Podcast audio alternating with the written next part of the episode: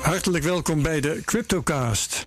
En we zijn bij nummer 144. En je hebt daar een vraagteken achter gezet, Ja, omdat ik het niet helemaal zeker wist. Volgens mij klopt het. maar ik ga er gewoon vanuit dat het klopt. Ja, zeker. Ja. Hi Madelon. Hoi Herbert, we zijn er weer. Welkom. Ja, het is een eh, mooie periode.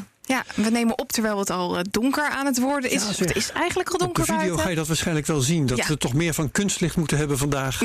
Hallo YouTube, we zijn er weer Yes. op CryptoCast.nl. En we hebben eh, Marcel Burger als gast. Yay. Volgens mij voor de derde keer. Ja, Hoi Marcel, fijn dat je er weer bent. leuk om er weer te zijn. Ja, eh, en we geven geen beleggingsadvies. Eh, en ja, waarom ik zei het is een leuke tijd. Ehm, we hebben een all-time high gehad de afgelopen week. Eigenlijk twee, hè? Klopt. Eergisteren één en gisteren één. En het was met de hak over de sloot. Ja, jij appte mij op een gegeven moment, Herbert. En toen zei je, nou, volgens mij is dit geen all-time high, hoor. En ik heb nog de grafiek eh, naar jou gestuurd met een cirkel om de vorige all-time high en de cirkel. En jij zei, nee, bij mij- op mijn exchange niet. Nee, eh, en eh, het is ook helemaal waar je naar kijkt natuurlijk. Want Mhm. Mark van der Scheijs die twitterde nog een all-time high... ehm, vond hij van 19.744, als ik me goed herinner. Ja. Eh, terwijl ik had onthouden 19.783. Ja. Ah, ik had zo op onthouden 20.093. Maar Nou ja. dat was de all-time high van Bitmax. Oh, ja, ja, ja. ja, Oh ja, en, ehm, Ja. eh, maar eh, die eh, 783 was van Coinbase. Ja. Die wordt door Wikipedia ook geciteerd. Dan denk ik van nou, oké, dan heb je in elk geval een goede bron. Mag Wikipedia als bron genoemd ja, worden? van mij Volgens mij wel. mocht dat niet. Van mij wel. Jawel.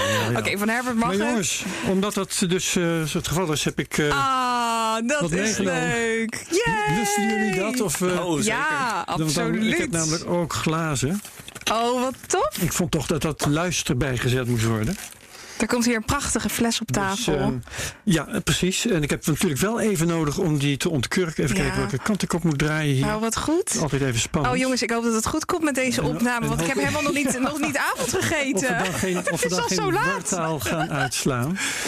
Nee, dat wordt nou- leuk. We hebben trouwens eh, op, op Bitstamp... Oeh, zo. Ja, dat, dat moet knap. Het plafond is nu Het plafond is eruit geschoten. Het is nu al een feestje. Ja. We hebben kijken. een, eh, een koers van 19.915 dollar geraakt op in ieder geval Bitstamp. Ja. En wat voor gemiddelde kwam jij uit met alle exchanges? Heb je dat gemeten, Herbert? of dit te horen. Ja, je hoort het. Dus te horen? Goed zo. Nou, dan moet ik die glazen ook een beetje bij, want het schuimt zo hard. Zo. Wat klinkt het goed, hè? Ja, dit klinkt fantastisch. De luisteraars die zullen toch voor zichzelf moeten zorgen. Ja. Dan kunnen we zo we even proosten met z'n allen. Mensen van de redactie komen kijken wat die knal toch was. Er zit er nog genoeg in de fles trouwens. Oké, Het voelt toch een beetje als jinx eh, voor mij dan, hè? Want we hebben mijn high nog niet gezien. Eentje, Eh, ja. en we hebben Dankjewel, we Herbert. vieren hem wel nu. en eentje voor mezelf, alsjeblieft. Heerlijk, dankjewel. Maar we hebben de Ultima High nog niet gezien, zeg jij net? Nee, nee, voor mij nog niet. Oh ja, voor Bitmax Jouw natuurlijk 20.000 niet. euro, daar hebben we niks mee te maken. Dan Nee, pak nee. ik weer een fles uit de kelder. Proost allemaal. Op proost. de all-time Op de high. bitcoin, op de all-time high. Zeker weten. En op eh, verdere records. Nou, hij smaakt goed. Nom, nom, nom, nom. Zo, Ja, maar- Goed. mooi. Dat is één. Madelon, ehm, begin maar eens met de prijsanalyse. Ja, dan beginnen we even bij, eh bij afgelopen periode. Eigenlijk eh, wil ik graag beginnen bij 3 november. Dat was het moment waarop we de opwaartse trend hadden gezien. Hè, die uitbraak uit die driehoek opwaartse trend. En daarna braken we versneld uit. En dat was het moment waarop iedereen langzaamaan op Twitter al een beetje zenuwachtig begon te worden. Die koers die kwam hoger dan 14.000 dollar. En we zagen onder andere Plan B, waar we het straks ook nog over zullen hebben, eh, vertellen dat dit mogelijk het begin was. We zagen toen ook een nieuwe stip op zijn eh, grafiek komen. Dat het mogelijk het begin was van een nieuwe rally. En de rally hebben we gezien hoor. We zagen versnelde opwaartse trend. En die opwaartse trend die duurde ongeveer vanaf eh, 6 november of 3 november, 5 november, zoiets. Ehm, toen de koers nog rond de 14.000 dollar hing. En die heeft uiteindelijk in bijna een rechte streep, als je de daggrafiek erbij pakt, bijna recht omhoog, is die uiteindelijk een hoge, heeft hij een hoogste koers van 19.490 dollar aangeraakt. Dus dat was het moment waarop wij met elkaar gewhatsappt hebben, Herbert. Is dit nou Ja. een all-time high? Is het of, hem? of is het hem niet? Daarna knalde de koers keihard omlaag. Schoot iedereen in de paniek. Natuurlijk, want Terug naar de koers ging een 16.000 beetje omlaag. Ja, ja, ja. Maar eigenlijk viel het best wel mee. Hè? Een koersval van 19.500 naar maximaal 16.200. En het heeft ook maar heel kort geduurd. Koers sloot rond de 19.120. Nou, helemaal prima. En daarna zagen we een, een candle die een, een mogelijke bodemvorming um, laat zien. En daarna kwamen we terecht in een driehoek. In een driehoeksformatie en die breekt meestal 50% opwaarts, 50% neerwaarts uit. En dan is de vraag, ja, wat gaan we nu krijgen? Gaan we verder omlaag of gaan we vanuit hier weer omhoog? En we zagen dus echt dat die bodem gezet werd door de verschillende candles die gevormd werden. We hadden een prachtig opwaarts koersstoel. En dan had, werd de oude steunlijn van die opwaartse trend werd een nieuwe weerstandslijn. En eigenlijk schoot de grafiek weer terug die oude trend in. Nou, prachtig. Wat een nieuwe all-time high. Nog hoger dan die voorgaande all-time high. Gisteren. Precies, gisteren. 19.900 zo'n beetje. Ja, 19.918 wel geteld. En daarna zijn we weer een klein beetje uit die opwaartse trend geschoten. Maar we bungelen nu nog steeds fantastisch. En de koers staat momenteel op 18.870.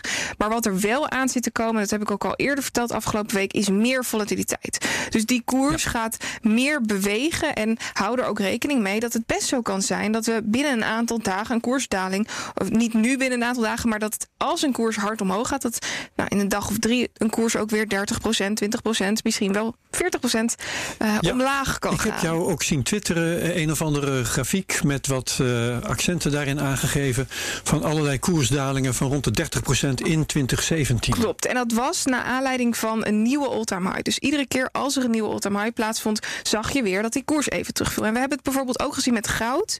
Goud heeft afgelopen zomer een all-time high gezien, is daarna echt fors teruggevallen de verwachting is dus dat het niet vreemd zou zijn als Bitcoin dat ook zou doen. En we hebben nu de eerste all-time high gezien, maar er zullen waarschijnlijk nog vele volgen. Geen beleggingsadvies overigens.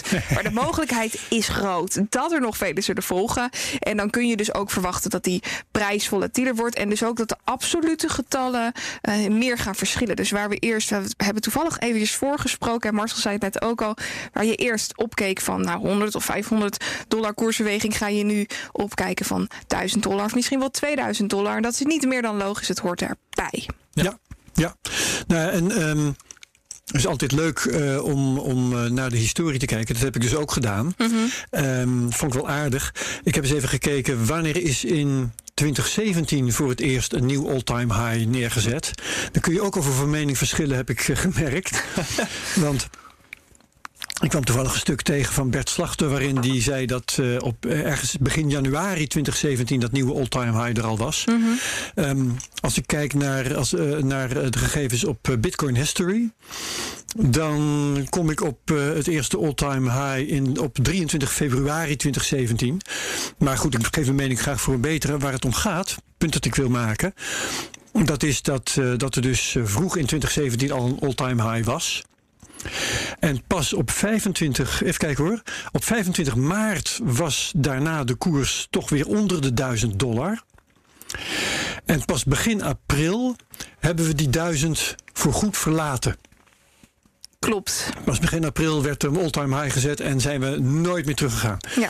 Dus uh, daar kan echt vier maanden, twee tot vier maanden kan daar passeren voordat ja. uh, je daarna echt nieuw terrein betreedt. Ja, en die, die koers is dus toen ook van, nou pak een beet, wat was het, uh, 1300 dollar weer teruggezakt naar echt... 88 8, of zo? 88 inderdaad. En dat ja. is ook een forse daling. En daarna inderdaad fors omhoog gaan, maar ook daartussen hebben we weer veel stijgingen en dalingen gezien ja. Eh, tussentijds. Dus met andere woorden, we kunnen nu nog van alles en nog wat uh, verwachten. Um, voordat je echt definitief in de hogere regionen gaat. Dat kan echt nog wel een Absoluut. paar maanden duren. Ja. Ik denk dat als je verwacht dat het uh, verleden een beetje rijmt met het heden. Of de toekomst. Dat je inderdaad mag verwachten dat we nu al wat... Uh, wat, wat gelijkwaardige, gelijkwaardige bewegingen gaan zien als we zagen in 2017. Ja. Ja. En je zag eerst dat die koers lekker tegen, tegen zijn vorige Altemai liep aan te hikken. Daarna er kort iets overheen ging en vervolgens er terug viel. En de vraag is hoe dat zich dit keer gaat uitspelen. Je hebt natuurlijk een iets andere marktdynamiek dan destijds. Mm -hmm. maar, uh, Wat ja. is er volgens jou fundamenteel anders? Uh, een ander ja, een ander type investeerder wat zich er nu tegenaan bemoeit. De, in 2017 werd de markt met name gekenmerkt door, door retail. En op dit moment zie je natuurlijk veel institutionele partijen die zich, die zich aan het inkopen zijn. Mm -hmm. uh, en door middel van algoritmische inkoopprogramma's, zeg maar. Uh, dus dat zorgt ook voor een hele andere prijsdynamiek. Ja, en ook de partijen die voor de lange termijn inkopen en niet Ja. schrikken van een klein dalingje. Precies. En ja, volgens mij, voor wat ik zo nu kan eh, opmaken uit de, de cijfers die ik eh, voorbij zie komen, is dat er ook eigenlijk wat minder eh, sprake is van eh, leveraged investing, zeg maar. Dus er wordt minder gegokt door retail, maar juist meer spot gekocht door, door institutionele partijen. Ja, dus daarmee bedoel je dat Bitmax minder gebruikt wordt dan.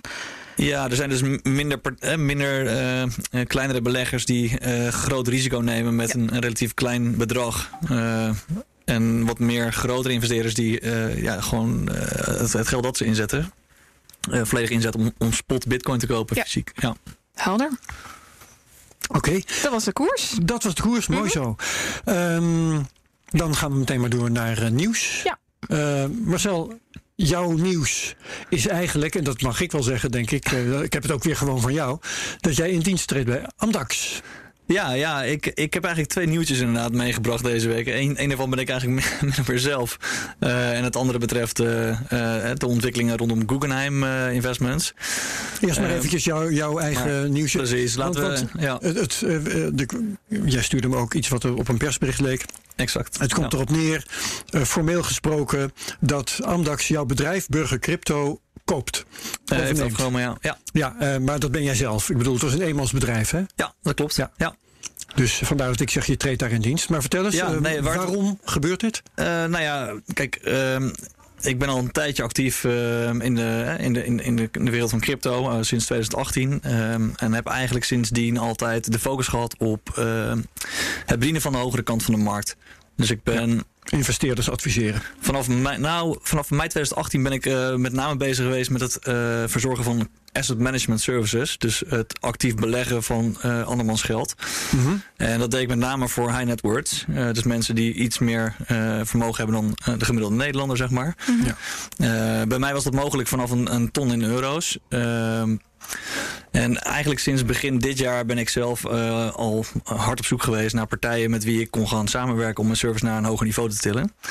Dus ik ben vrij actief in de markt op zoek gegaan naar oké, welke, eh, met welke partijen zou ik kunnen samenwerken. En mag ik dan vragen wat dat betekent, naar een hoger niveau te tillen? Wat moet er dan anders, beter?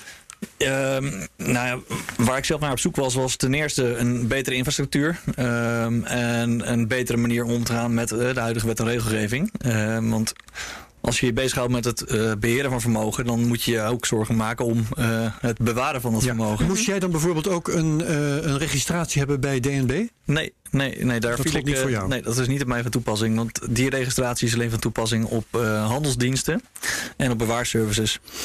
Oké. En ik hield me heel koud gezegd alleen maar bezig met het beheren van vermogen. Eh, dus de partijen waar dat vermogen staat uitgesteld, of eh, uitgezet, die partijen hebben wel te maken met die registratie. Maar degene die zich bemoeit met hoe dat vermogen dan gemanaged moet worden, die is niet blootgesteld in die registratie. Oké. Ja, goed. Dus Ja. dat, is, dat was waar jij naar op zoek was. Exact. Ja. En Amdax was ook ergens naar op zoek. Eh, ja, ja, nou goed. eh, we, we, hadden, eh, we zijn met elkaar in aanraking gekomen. Ehm, en kwamen er eigenlijk gaandeweg achter dat we dezelfde visie hadden, dezelfde ambities. Ehm, en dat betekent met name zeg maar, het servicen van de bovenkant van de markt. Ehm, en we zagen dat er heel veel ruimte was om samen, gaan op te, om, om samen op te trekken. En de exacte invulling daarvan ja, die heeft zich eigenlijk gaandeweg eh ontwikkeld. Ja. En waar het nu dus op neerkomt, is dat we vanaf januari 2021 eh, als één eh, verder gaan onder de vlag van Amdax. En dus dat eh, Burger Crypto op dat moment feitelijk ophoudt te bestaan.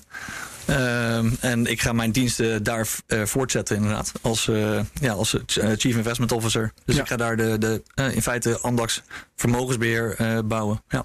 En jij neemt je klanten mee. ja, exact. Ja. Ja, oké. Goed. Ehm, dus dat is dat nieuws. En dan had je nieuws over Guggenheim. En ik weet ook wel wat, dat, ehm, wat, wat er nou komt, maar vertel jij het maar. Ja, dat was wel een opmerkelijk nieuwtje, vond ik in ieder geval. De laatste, eh, de laatste week was het volgens mij. Volgens mij vorige week. Ehm, eh, er werd bekendgemaakt dat Guggenheim Investments, een van de fondsen van Guggenheim Investments, een aanvraag had gedaan bij de SEC eh, om 10% maximaal van hun, eh, van hun vermogen te kunnen eh, allokeren naar GBTC, dus de Grayscale Bitcoin Trust. eh, eh, Dat vond ik zelf wel een, een, een ja, een hele opmerkelijke. Uh, in, in, die, zin dat je dat niet zeg maar, elke dag voorbij ziet komen. Dat een dergelijk groot fonds uh, goedkeuring vraagt bij de SEC om dusdanige allocaties naar bitcoin te kunnen doen. Ja, het is van het niveau MicroStrategy. Hè? Het is een, ja. een soort gelijk bedrag ja, het is, wat hier in het spel is. Guggenheim is echt een gigantisch groot investmentfonds. En het, het, het, specifieke fonds wat daaronder hangt, wat dus nu die aanvraag heeft ingediend, is een fonds ter grootte van 5 miljard dollar. En zij hebben dus de goedkeuring aangevraagd om 10% van die 5 miljard weg te kunnen zetten in, in bitcoin in feite. Dus het zou betekenen dat je als, uh, als, als, als partij dan uh, eh, 500 miljoen dollar weg kan zetten. Uh, en dat heeft inderdaad dezelfde orde grootte als uh, die we bij MicroStrategy hebben gezien. Ja, ja oké. Okay. Um... Ehm, Zal ik mijn nieuwtje wat daarop aansluit. Als het erop aansluit, graag. Ja, ja uh, dat is namelijk het nieuws over de CEO van BlackRock. En als je nu denkt, wat is BlackRock? BlackRock is een van de grootste wereldwijde, of althans de grootste wereldwijde asset manager. En zij hebben, ik heb het even gecheckt, 7 1430 miljard dollar onder hun beheer. Dat is dus.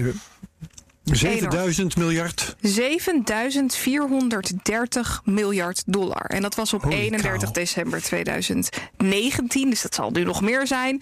Uh, dus dat is ontzettend veel. En de CEO van BlackRock die geeft aan dat hij verwacht of gelooft dat Bitcoin een wereldwijde asset kan worden. En wat ik hier zo interessant aan vind, is dat we steeds meer uh, uh, vermogensbeheerders, asset managers zien die die zich positief uitlaten over Bitcoin. Al dan niet Bitcoin al gekocht Julia hebben. Jones, Druckenmiller. Uh, precies. Dat hele en het is natuurlijk slim om te roepen dat je gelooft in Bitcoin op het moment dat je Bitcoin al bezit. Ik insinueer hier niks mee, maar hm, het zou wel heel uh, strategisch zijn. Laten we het daarop houden. Dus er is heel veel bullish nieuws rondom Bitcoin vanuit deze grote partijen. En ik vind dat wel uh, een trend de afgelopen tijd. Interessant om, om te zien. Ja, ja, ja. Ik zie Marcel. Uh, ja, ja knikken. Ja. ja. Ja, zeker. Ja, heel mooi ook. Want het is in feite waar wij ook naartoe gaan positioneren. Ja. Uh, we zien het ook al in Nederland. Er is steeds meer interesse vanuit de institutionele markt ook.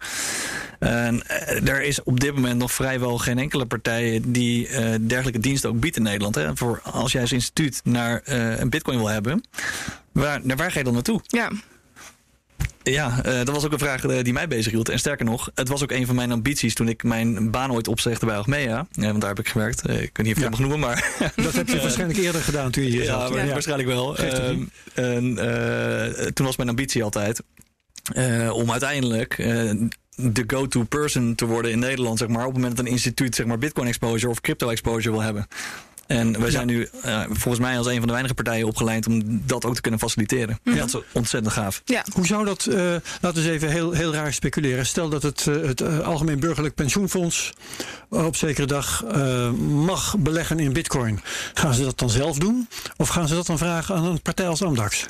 Ja, wat ik vermoed is dat ze, ze kunnen twee kanten op gaan. Ze kunnen dus enerzijds zeggen van we doen het zelf. maar we hebben wel iemand nodig die de executie verzorgt. dat zie je vaker gebeuren in, de, in die, deze markt kopen ze jou daar weg? Eh.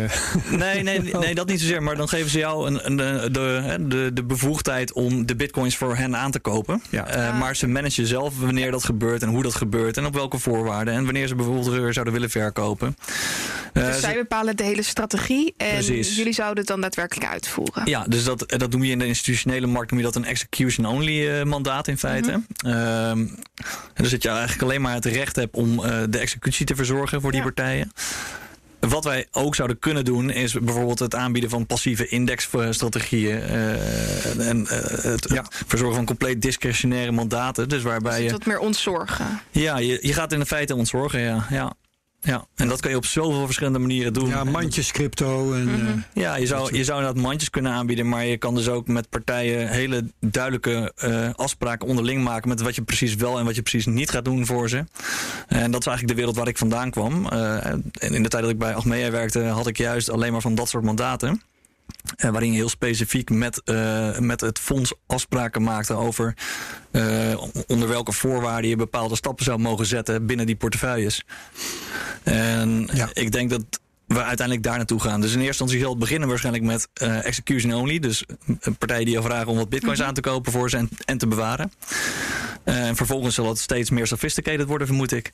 Dus een van de dingen die ik bijvoorbeeld zelf al uh, voorzie, is dat we uiteindelijk ook uh, partijen gaan krijgen die, die gaan vragen om bijvoorbeeld het, het, onder, het, het neerwaarts risico af te dekken. Mm -hmm. Dus dan ga je veel meer ja. te maken krijgen met zogenaamde overlay management mandaten. Ja. Dus ja, die vul je inderdaad in met opties. Ja. Denk je ja. dat het ook een, een soort vertrouwenskwestie is? Dat ze eerst zelf alles in beheer willen houden, behalve die executie? Dat, dat, dat het iets is wat, wat gevormd moet worden gedurende de komende jaren, maanden misschien? Um, ik vermoed eigenlijk dat ze in eerste instantie juist dat beheer, of uh, de bewaring in ieder geval uit handen gaan geven, omdat ze zelf daar onvoldoende ervaring mee hebben. Mm -hmm. En misschien uh, ja, uh, huiverig zijn om dat in eigen beheer te moeten nemen. Dat is denk ik ook de reden dat, dat de meeste custody-partijen, de bewaarservices, uh, zoveel succes hebben in deze ja. wereld momenteel. en als het gaat zeg maar, om het managen van die tegoeden, dan ja, ik denk dat het twee kanten uitgaat. Dus enerzijds er zullen er partijen zijn die het heel graag zelf willen doen en denken dat ze dat heel goed zelf kunnen doen ook. Mm -hmm. en anderzijds zullen er partijen zijn die, die misschien te klein zijn en die expertise liever inkopen. Ja. En de partijen die die expertise willen inkopen, die, ja, die gaan wij natuurlijk servicen dan. Mm -hmm. Dat is het idee. Ja, ja, ja. Oké, okay, um, komen we straks misschien nog verder op. In elk geval, nieuws, Herbert. Mijn nieuws, uh, dat is dat uh, we met uh, Libra te maken gaan krijgen ja. vanaf januari. En het gaat niet zo heten. Mm -hmm. Want het gaat DM heten. Facebook wil van die naam af, Ja. want daar, die is nu al veel te zwaar belast. De Calibra-organisatie is ook veranderd in een Novi, geloof ik. Is dat DM als in Carpe Diem? Ja, oh, precies. ja. Ik weet ook niet zeker hoe je het moet uitspreken. Uh, in het Engels is het vast, vast iets als Diem of iets dergelijks. Maar in elk geval Dirk, Isaac, Eduard, Marie.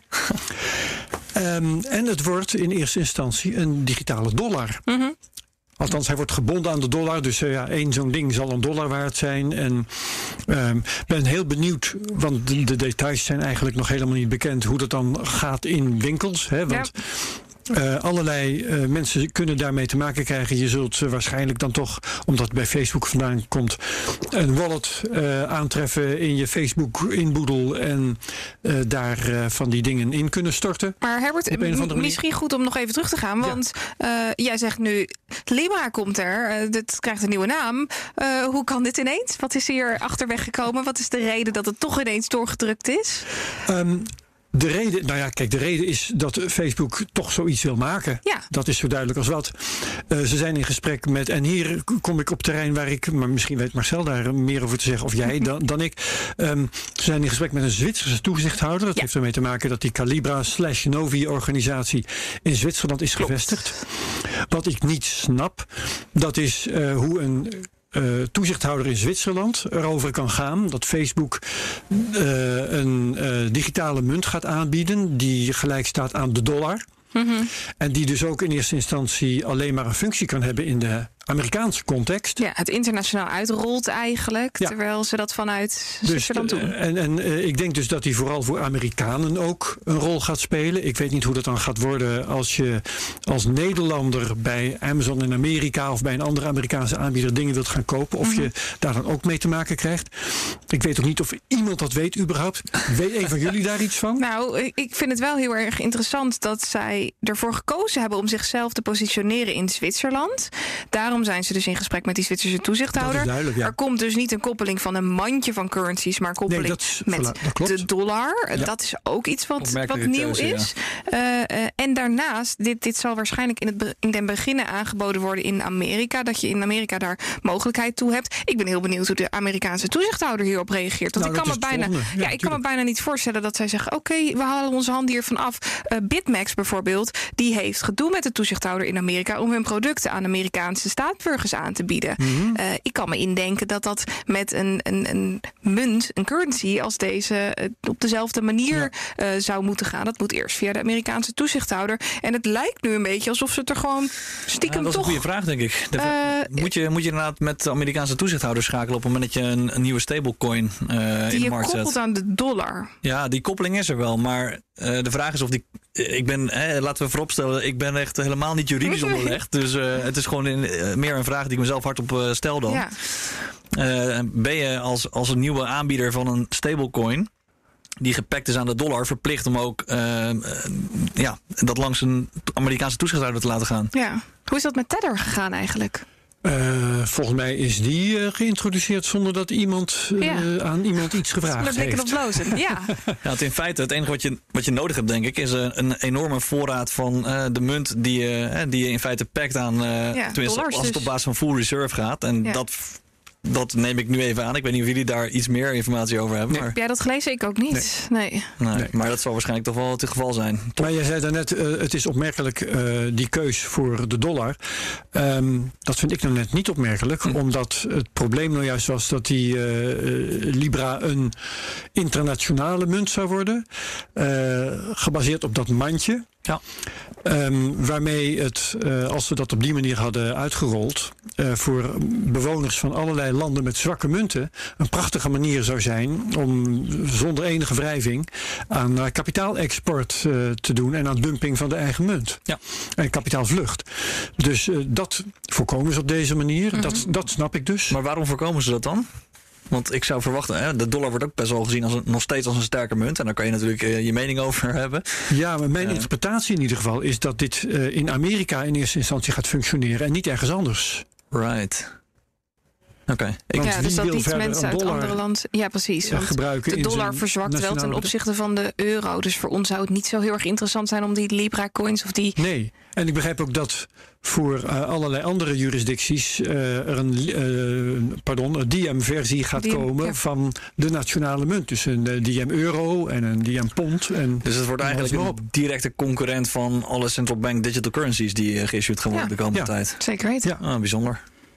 En, en uh, dan wordt het inderdaad de vraag uh, wat de toezichthouders daarvan gaan vinden. En ja. of ze dan de macht hebben om dat eventueel tegen te houden of te reguleren. Of weet en eigenlijk is het natuurlijk bizar dat er gewoon een commerciële partij in deze geld creëert. Ja, Dit had je vijf jaar geleden niet kunnen indenken. Ja, maar dat, dat is meteen ook de vraag. Gaan ze inderdaad geld creëren? Of gaan ze dollarreserves aanhouden. En, ja. en in feite de link leggen met dat digitale muntje wat ze introduceren. Ja, maar dat, dat volledig gebackt is. Je bedoelt, als ze het volledig backen, dan is, het is dat minder een probleem. Munt. Dan is het ander. Dan is, dan is het geen monetair. Uh, dan zet je gewoon waar. geld in een soort van cadeaubonnen om. Precies. Ja, dat is, inderdaad dat is natuurlijk meer vertoond. Ja. Allerlei games doen dat. Second Life uh, deed dat, weet je wel. Dus uh, dat is op allerlei manieren al eerder gedaan. Ja. maar ook bijvoorbeeld de cadeaubon van de Bijenkorf. Als je daar alvast geld naartoe overmaakt en die kun je later inruilen. In deze is het, is het ook een soort van check. Dus vanuit dat perspectief is het dan weer wat minder vreemd. Maar goed, ja. ik ben heel benieuwd uh, of ze toch in januari met hun, uh, met hun munt gaan komen, de DM. Ja, en zodra ze dat doen, en misschien ook wel voordat ze dat doen, moeten we misschien hier eens gewoon een econoom uh, weer uitnodigen. Ja, of, of een ander iemand soort die gespecialiseerd is. Die precies. Dit kan beoordelen ja. en kan analyseren. Oké. Okay. Ik had nog wel nieuws trouwens wat hierop aansluit, Herbert. Dat gaat over PayPal. En er is natuurlijk ook veel over te doen geweest. PayPal die heeft uh, gebruikers de mogelijkheid geboden om bitcoin te kunnen kopen, te kunnen verkopen en uh, te kunnen bezitten, te bewaren. Versturen is niet mogelijk. En dat hebben ze aangeboden aan hun Amerikaanse gebruikers. Dat gaan ze later dit jaar nog uitrollen wereldwijd. Maar het is heel erg interessant om te zien hoeveel procent van de PayPal-gebruikers in Amerika daar nu al gebruik van gemaakt heeft. En ongeveer 20 procent van de PayPal-gebruikers die heeft nu al uh, de bitcoin uh, geprobeerd te kopen in hun app. en daarvan, even kijken waar het ook alweer stond. 20% van alle gebruikers? 20% van alle gebruikers. Even kijken. A fifth of PayPal users already uh, is already on the Bitcoin train. En er stond ook bij wow. dat. Uh, even kijken, volgens mij was het 75% van deze mensen ook daadwerkelijk Bitcoin als betaalmiddel wilden gebruiken. Ja, oké, okay, dus willen. Ja, wilden gebruiken. Precies. Maar 10% uh, is wel impressive, vind ik. Uh, dus 65% ja. wil ook daadwerkelijk het Bitcoin gebruiken om er iets mee te kopen. Ja. Maar 20%, dus 1 vijfde van alle mensen in Amerika die PayPal heeft, heeft dus ook Bitcoin in hun wallet staan. Ja, en nou, dat is niet zo verbazend als je er op een andere manier naar kijkt. Want ik had dus begrepen de afgelopen tijd, sinds die bekendmaking van PayPal, mm -hmm. dat PayPal en Square samen al meer bitcoins absorbeerden dan de miners uh, in ja. dezelfde tijd maakten, hè, van, van week tot week. Ja. En dan schiet het natuurlijk aardig op. Zeker weten. Want en... dat is 20, uh, 20 miljoen per maand, geloof ik, wat mm -hmm. um, en... de miners bij elkaar opstrijken. Uh, volgens mij was 900 het... bitcoins per dag. Ja, volgens mij was het 17,1 miljoen uit mijn hoofd. 144 blokken keer 6,25 ja. is in totaal dacht ik... Zeg even gemakshalve 1000 bitcoins per dag. Dat, uh, bij koers Oh, van 20.000. Even heel, Ja, heel, heel- gereden. heel breed. Dat is 20 miljoen per dag. Ja, precies. En wel, er dus- was al een vraag van tussen de 20 en de 25 miljoen Per van maand is dat alleen 600 PayPal. miljoen. Ja. Maar er was dus per dag al een vraag van tussen de 20 en de 25 miljoen vanuit PayPal alleen.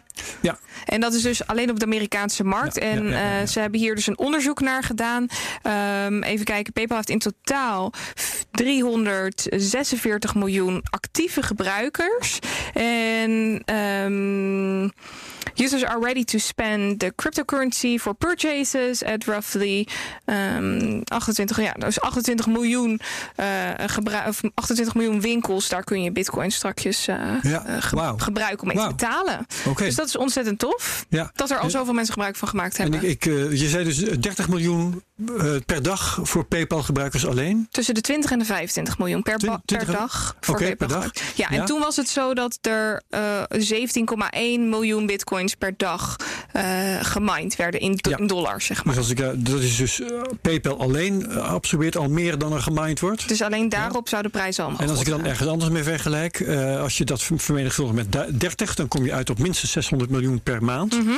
En dat is dus meer dan een Guggenheim per maand. Ja, Ja, Ja, weet je, Ja. dus dat, dat is dus op dit moment aan het gebeuren allemaal. Ja.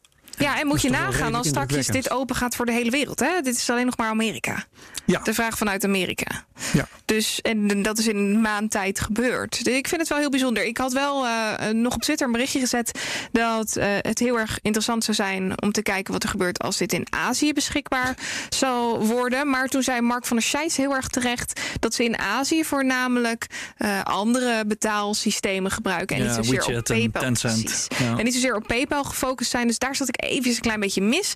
Maar Europees gezien is het ook nog best wel interessant. En misschien eh, Zuid-Amerika of iets dergelijks. Ja, ja, ja. Eh, maar we gaan het zien wat de komende tijd gaat brengen. In ieder Zo. geval eh, ziet dit er positief uit. Meer vraag dan aanbod. Ja, er staan grote dingen te gebeuren. Yes. Ehm, Oké, eh, wil je meer nieuws? Dan hebben we een crypto-update op BNR Nieuwsradio. Dat is elke woensdag om tien voor negen. Eh, ook als podcast verkrijgbaar.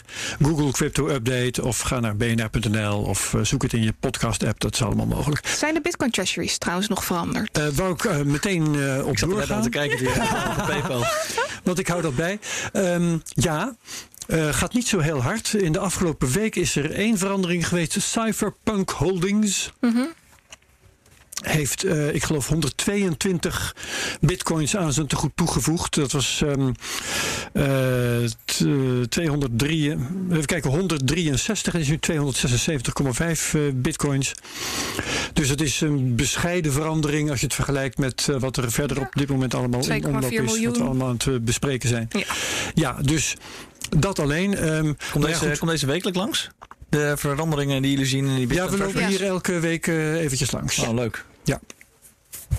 Goed, dus dat doen we volgende week weer. Ja, op- vroeg of laat moet eh, Grayscale toch weer met grote eh, mutaties komen. Nou, de reden dat ik het vroeg was inderdaad Grayscale. Want ik zag Ja. dus eh een bericht in oktober dat die, dat die, er stonden ze nog op iets van 400.000 bitcoins. Ze staan inmiddels op 510.000 bitcoins die ze onder beheer hebben. Dat, is Ja. echt, dat zijn echt indruk, Het is ja, bizar. duizelingwekkende Ik verwacht dat ze de negende van december weer met iets nieuws komen. Want vaak Oh ja? publiceren ze dan hun, eh, hun nieuwe rapporten. Dus volgende Ah. week eh, zullen we verandering kunnen zien. Ja.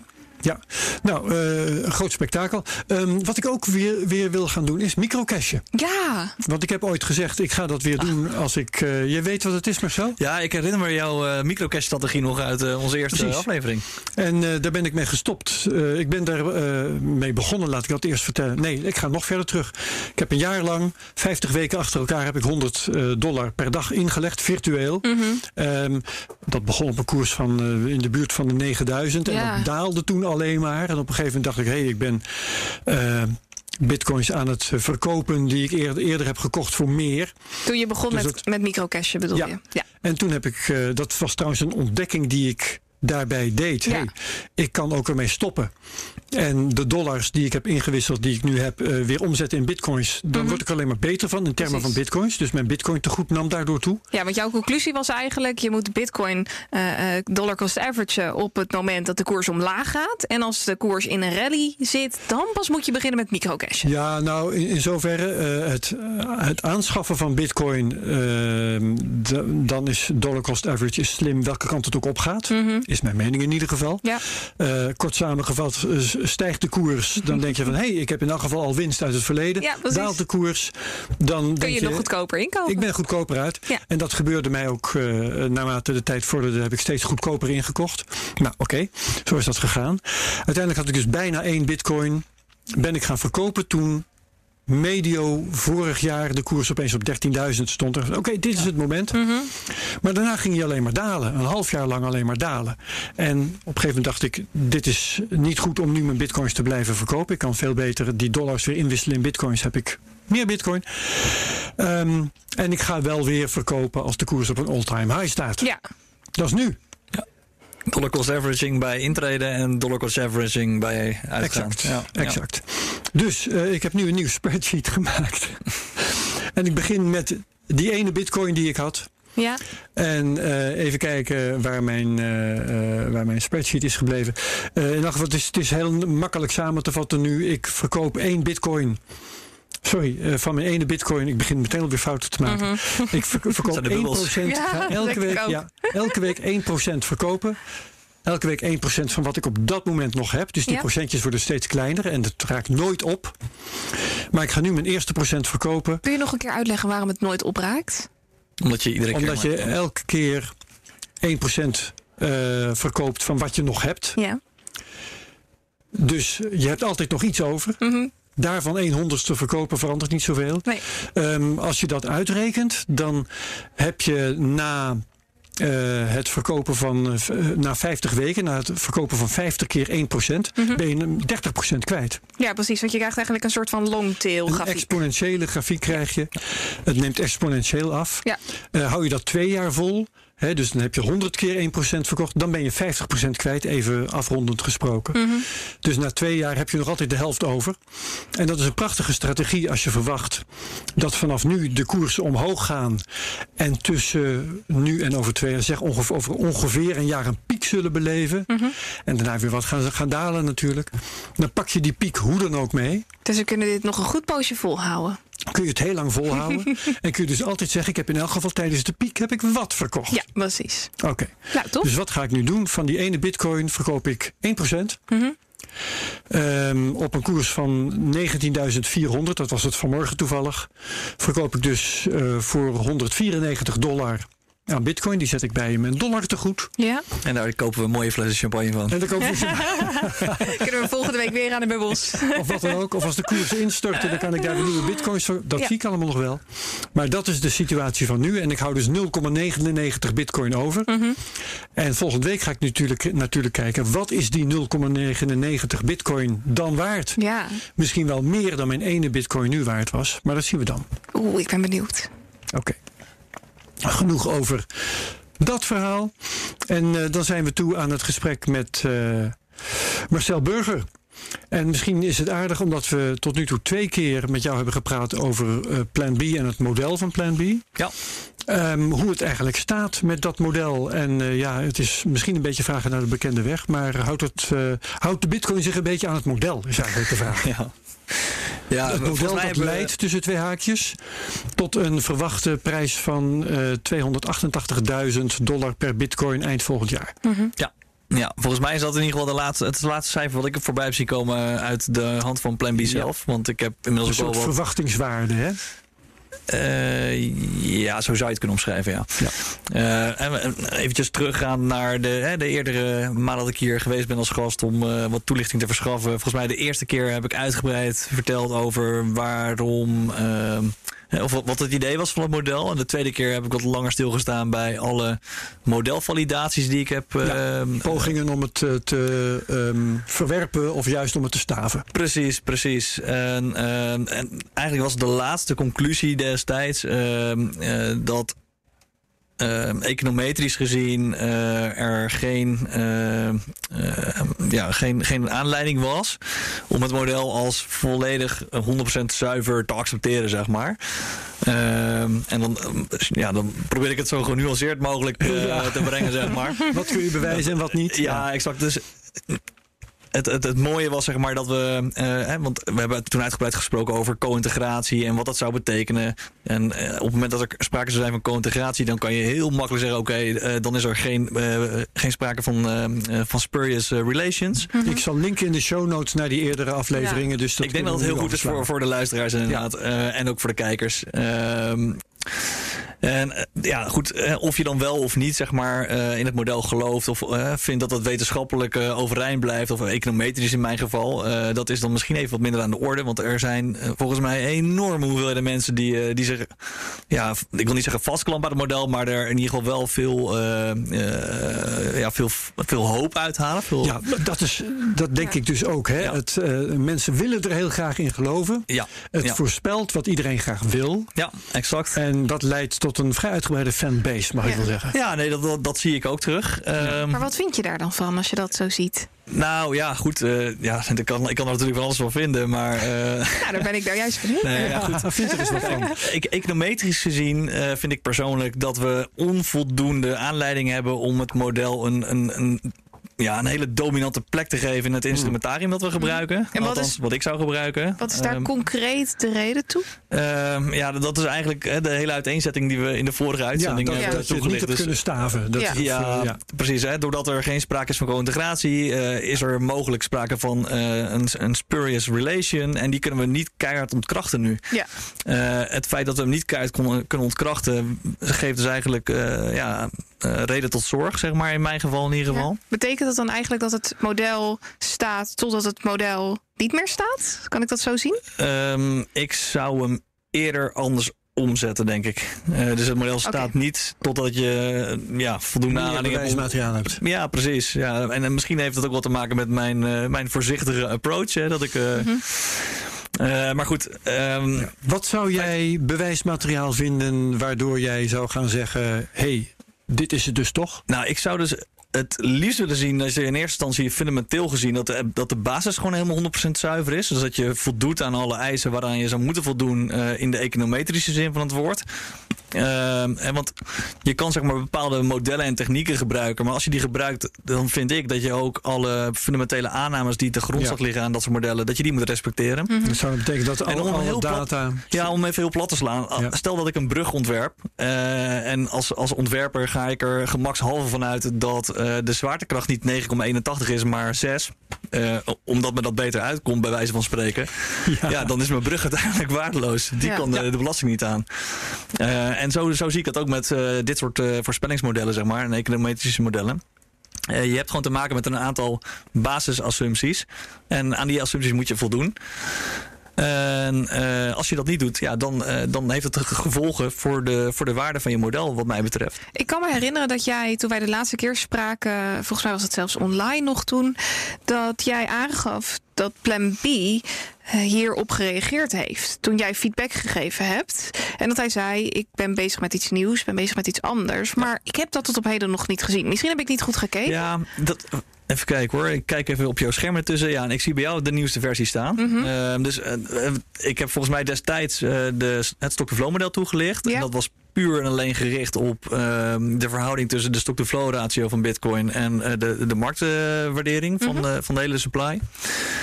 En ehm, vanaf dat moment is eh, Plan B zich meer gaan richten op het ontwikkelen van een stock-to-flow cross-asset model. Dus het Ja, eh, ook en bekend als het S2FX eh, model, waarin ook goud en zilver en diamanten en vastgoed mee worden genomen.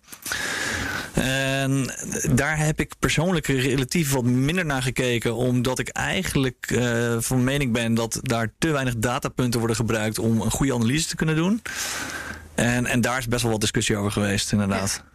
En hoe weinig is te weinig? Want eh, er worden hier behoorlijk wat punten. Mijn in Ja. behoorlijk wat datapunten meegenomen. Maar goed. Ja, ik denk dat het voor de kijker is het goed om. eh, nee, maar voor de kijker is het goed om eventjes te benoemen dat de, de punten waar jij nu naar kijkt, dat zijn zeg maar alle eh, voormalige prijspunten en de, de, de bijhorende stock-to-flow punten uit het verleden. Vanaf 2010 tot 2020. Precies. En, da- en dat is 2020. eigenlijk is dat het, het, het, het basis stock-to-flow model.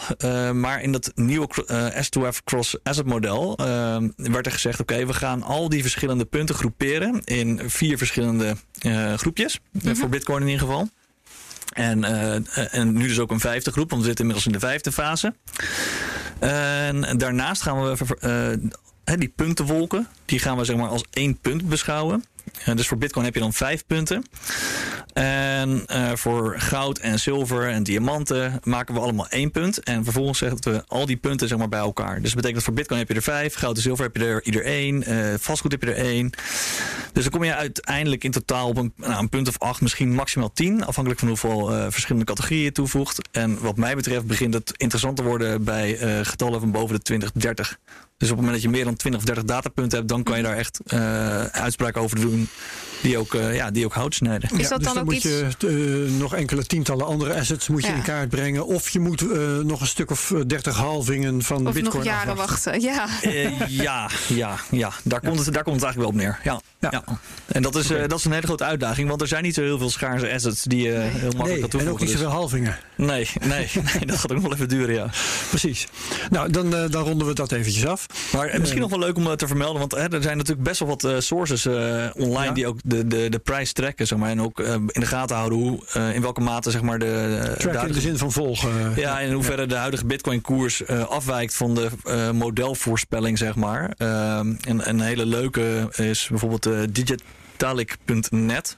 Digitalic.net. Ja, daar, die heeft een hele enorme verzameling aan mooie grafieken die eh, met Bitcoin te maken hebben. hebben. En de, de stock-to-flow tracking is daar dus eigenlijk één van.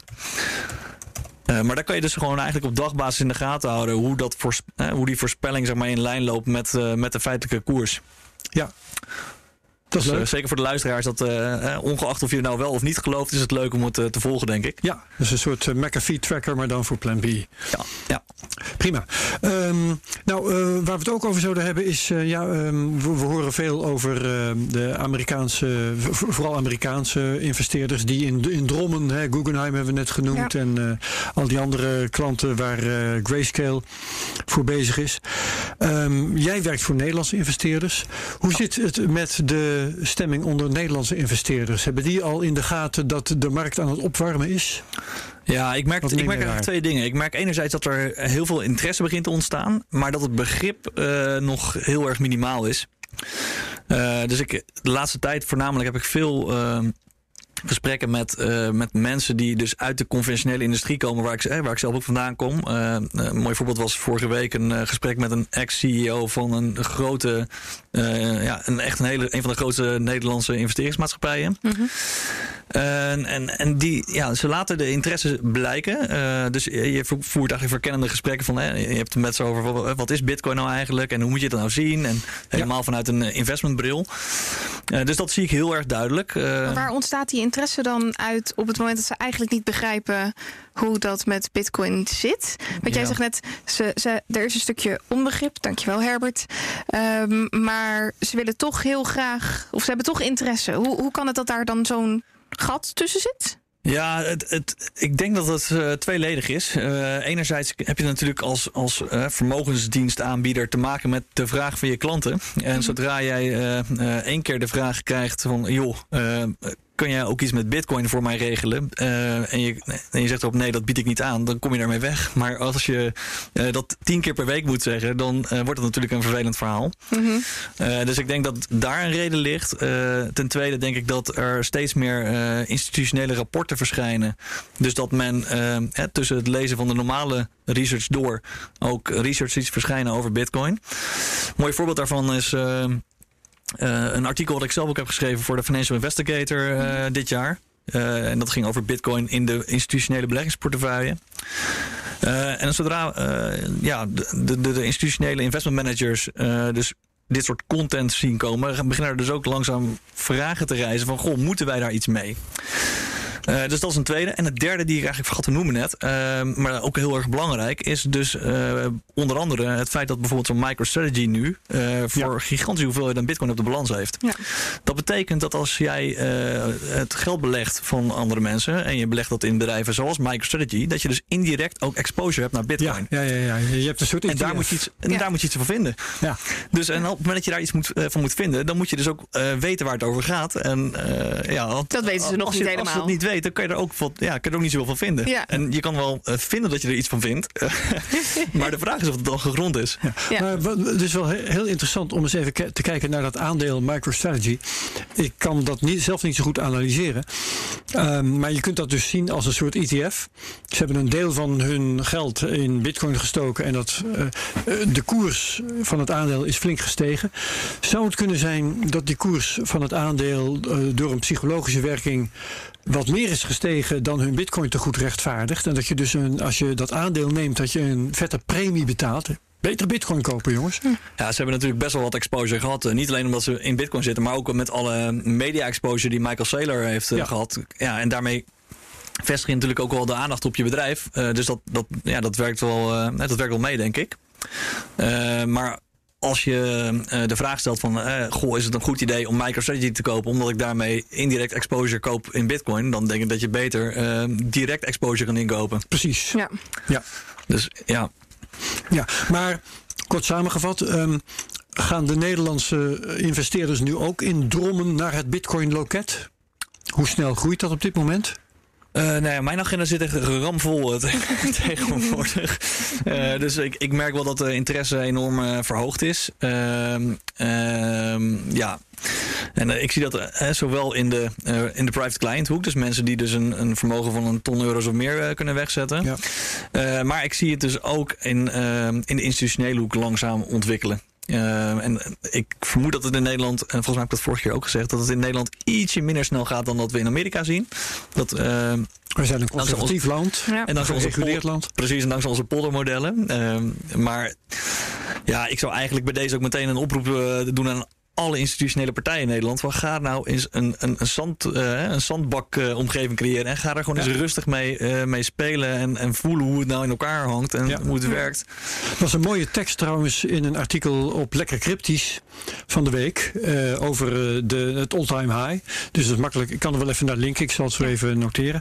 Ehm, ik geloof dat ja, Bert en Peter Slachter schreven dat samen, geloof ik. Ehm, het, want er wordt veel gesproken dat Bitcoin een riskante investering is, natuurlijk. Hè? Ja. En wat daar stond, stond was: eh, oké, er is een risico verbonden aan het investeren in Bitcoin. Maar wat dacht je van het risico van dat niet te doen? Ja, heel goed. En dat vond ik eigenlijk wel een mooie. Wat is de, hè, pas op voor het risico dat je niet in bitcoin investeert. Ja. Ja.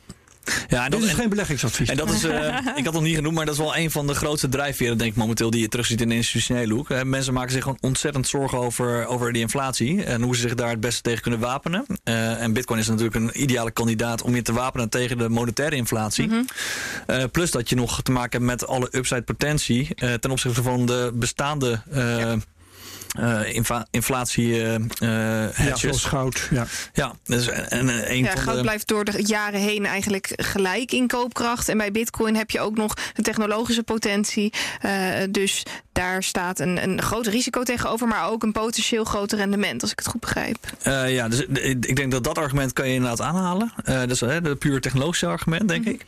Eh, maar daarnaast ook natuurlijk, als je gaat kijken naar wat Bitcoin nog aan terrein heeft te winnen ten opzichte van goud Ja, bijvoorbeeld. is zo klein Ja. nog. Dus iedere partij zeg maar, die nu goud gebruikt als inflatiehedge, Ja. ehm, die is eigenlijk ontzettend geschikt om na te denken over of Bitcoin niet een beter alternatief zou kunnen zijn. Ja. Ja, en ik weet nog dat we het daar laatst over hadden, Herbert. Volgens mij was het met een online eh, aflevering. Dat, eh, oh, dat was met Mark van der Scheijs.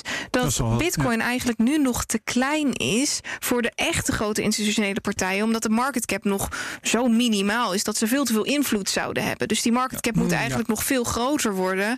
Wil je daar echt de grote institutionals in, eh, in terug? Ja, als je het hebt over partijen zoals BlackRock, waar, waarvan we net zeiden het wel 7000 interessant miljard. Ja, Ja. Als die jongens eh 10% van een eh, balans zouden wegzetten, Ja, dan het zou belachelijk dat, zijn. dat kan gewoon niet nu. Nee. Dat, die ruimte is er gewoon niet. Heel simpel. Eh, Dus ja, daar, daar zie ik zeker wel wat in. En dat is ook eigenlijk eh, in 2018 heb ik dat zelf ook gezien. Toen heb ik best wel wat gesprekken gevoerd eh, in, eh, bij de grotere institutionele partijen in Nederland. Over wat ze nou met Bitcoin moesten. Want wat werd er geconstateerd? Bitcoin was op dat moment zo hard in, in een markt. God, een, in eh, marktkapitalisatie aan het groeien. Dat, dat die investeerders er allemaal hardop afvroegen van joh, we zijn nu bepaalde andere assetklasses voorbij in marktkapitalisatie. Eh, dat betekent dat we er iets mee moeten. We Ja. moeten er in ieder geval iets van vinden en misschien moeten we er ook wel in beleggen. En uh, diezelfde uh, stimulus die gaan we nu weer krijgen, denk ik. Want inmiddels zijn we best wel steady net onder die 20.000 aan het bungelen. 20.000 dollar. Uh, en dat gaat uiteindelijk weer tot exact diezelfde gesprekken leiden. Mm -hmm. En in eerste instantie dacht men, uh, nadat we in 2019 uh, ja, de, de bodem er bijna uitviel, zeg maar. Uh, dat, het, dat Bitcoin gedaan was en dat het klaar was. En nu zien we eigenlijk het tegenovergestelde gebeuren. Merk jij een andere vibe dan in 2017? Ja, absoluut. Ja, natuurlijk. Ja. Maar de, alleen al het feit dat we nu al dagen, wat is het, een week of langer uh, op die 19.000 zitten. Ik heb letterlijk één telefoontje gehad van een radiostation en voor de rest is het stil. Muis stil. Ja. Alsof er niets gebeurt. Ja, ik, zie het, ik zie hetzelfde ook hoor. Vriendengroep heeft erover geschreven, het FD heeft erover geschreven. Ja, maar die hebben alleen de prijsstijging. De NOS, de, ja. Het FD die, die heeft zelfs de prijsstijging genoemd. Iets met drie dagen van uh, hoge koers. En daarna zakte de koers weer in. Ja. De koers is wel weer omhoog gegaan, maar ze hebben alleen die drie dagen hoge koers genoemd. Dus ook de manier waarop. Ja, Nee, het, dat is het, het voelt niet Ja, ja, ja. zoals als 2017, althans voor mij. Ik zit veel meer op die retailmarkt. Maar ik ben heel benieuwd hoe die institutionele partijen dat zien. Want ik heb eigenlijk geen idee hoe dat in 2017 was. En Nou, die- of er toen al interesse was. Nou, die waren er toen eigenlijk nog amper. Ja. Dus de institutionele markten die zijn eigenlijk pas de laatste paar jaar echt in gang gekomen. Want Ja. de infrastructuur was er ook niet. Hè. Dat- En dat was eigenlijk het, het geluid wat je in 2017 hoorde. Was, de institutionele markt komt eraan. En dat, was, dat zou in 2018 zou dat zeg maar tot uiting gaan komen. En iedereen was zwaar teleurgesteld dat het allemaal maar op zich liet wachten. En nu zijn we eindelijk daar waar we in 2017 van hoopten dat we er zouden komen. Mhm. Uh, en dat zie je denk ik ook terug in de prijs nu. Uh, er, is, er is gewoon meer mogelijkheid voor institutionele partijen om die exposure ook daadwerkelijk op te bouwen. Is dit volgens jou ook echt positief? Want als we bijvoorbeeld kijken naar Bitcoin Treasuries en we zien dat uh, Grayscale 2,4% inmiddels van de totale Bitcoin hoeveelheid bezit, moeten we daar dan van schrikken als Bitcoiners zijnde? Integendeel zou ik zeggen. Interessante vraag. Ja. Uh, Dat een grote partij misschien te machtig zou worden of iets dergelijks? Nou ja, goed. Het, ze krijgen misschien op een gegeven moment een, hè, een bepaalde mate van bitcoins uh, in, in handen. Mm -hmm. uh, maar maakt ze dat dan ook machtig? Ik bedoel, het, uh, zolang ze zelf de, de coins hebben, maar niet de nodes zeg maar, managen. Of de mining power managen. Dan is er volgens mij geen aanleiding om je daar zorgen over te maken. Mhm. Mm -hmm. Nou ja, ze zouden, uh, wat sommige whales ook doen, hè, daar wordt wel uh, ja. nu en dan wordt daar uh, over geschreven. een grote partij tegelijkertijd op de markt. Maar ze zullen aan de andere kant ook hun eigen belang goed genoeg in de gaten houden om dat niet te doen. Ja, ik, ik, ik denk je met name stuurt een stukje prijsmanipulatie wat ze mogelijk zouden kunnen doen, wat ze ja. heel groot. Ja, ja. dat is inderdaad een.